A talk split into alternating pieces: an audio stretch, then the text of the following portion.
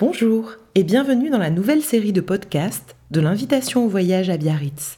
Cette année, nous vous embarquons pour un voyage en gourmandise.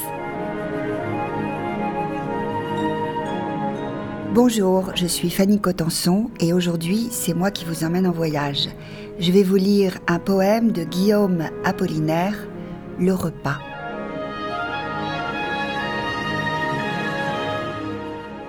Il n'y a que la mer et les deux fils. Tout est ensoleillé, la table est ronde.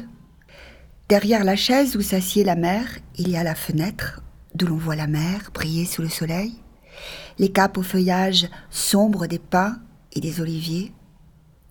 Et plus près, les villas aux toits rouges, aux toits rouges où fument les cheminées, car c'est l'heure du repas. Tout est ensoleillé. Et sur la nappe glacée, la bonne affairée dépose un plat fumant.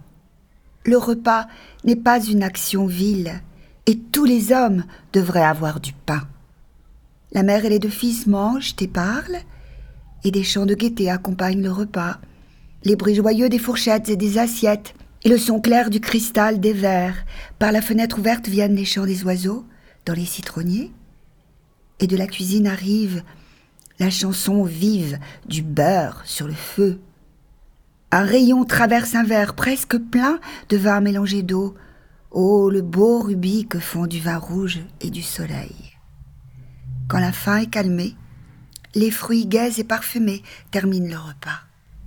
Tous se lèvent joyeux et adorent la vie, sans dégoût de ce qui est matériel, songeant que les repas sont beaux, sont sacrés, qui font vivre les hommes. C'était l'invitation au voyage qui vous convie à son festin littéraire. Retrouvez notre programmation complète sur l'invitationauvoyage.fr. À bientôt pour de nouvelles agapes littéraires.